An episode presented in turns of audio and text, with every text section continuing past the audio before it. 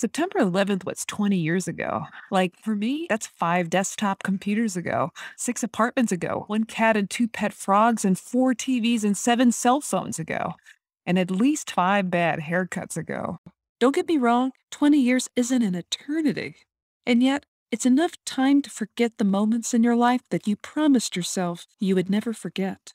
I'm making this video for those of you who are too young to remember 9 11 or you may have lived in a part of the world where it wasn't a big part of your life, and maybe you weren't even born yet. But I'm also making this video for myself, to reflect and share what life was like in Manhattan at that time.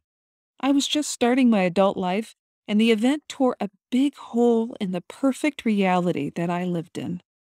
You see, on 9 11, I was living only a mile away from the World Trade Center. I heard the crash, I listened to people on the street screaming.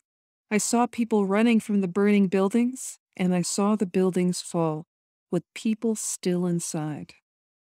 I also breathed and smelled the air for weeks to come. It was one of the most difficult moments of my life. 2001 was an optimistic time. The millennium still felt new and full of possibilities, and I was just starting to work in animation. Wait, wait, wait, it was more like this. I found cheap ish rent in the Lower East Side of Manhattan in New York City.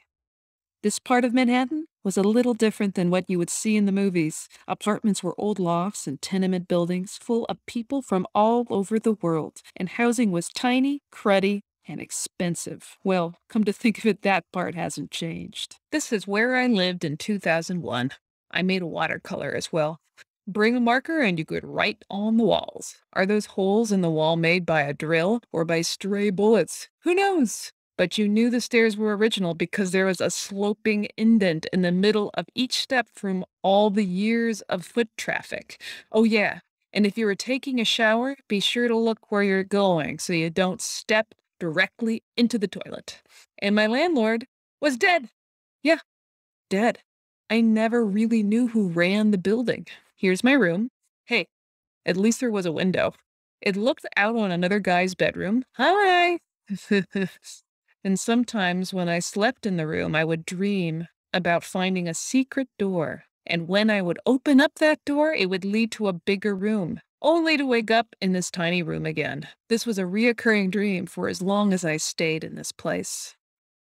Here's a photo I took from the street outside my apartment. I think I took this around July of 2001. Why did I take this photo? I don't know. But it was about a month and a half before September 11th, and as you can see, the World Trade Center is huge, outsizing everything else in the skyline. So, I guess I should get to the actual day. September 11th, 2001 was on a Tuesday. It started out feeling like any other day. I had work at 10 a.m., so I woke up at 8:30 and started my day with a shower. Weather was warm, sunny. I had a bowl of cinnamon life for breakfast, and I sat at the windowsill and looked towards the east, as I usually did, facing the opposite direction of the towers. It was around 9 a.m. that I noticed something seemed off. There was a commotion on the street and groups of people facing west and talking loudly. My first thought was that there was a bad car accident outside my apartment, which in New York can really draw a crowd. I knew that wasn't the case when I saw an elderly woman crossing the street and do this. What on earth is she looking at? Two planes just hit the World Trade Center. The terrorists are here. That's my neighbor. She saw one of the planes fly into the towers on her way to the subway. I wasn't in my work clothes yet, but I decided to head up to the roof with my fellow neighbors joining me.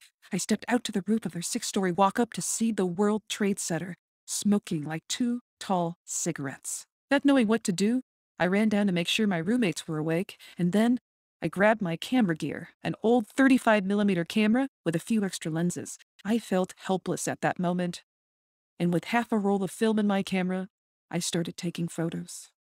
It all felt pretty surreal, but I wasn't prepared for what would happen next.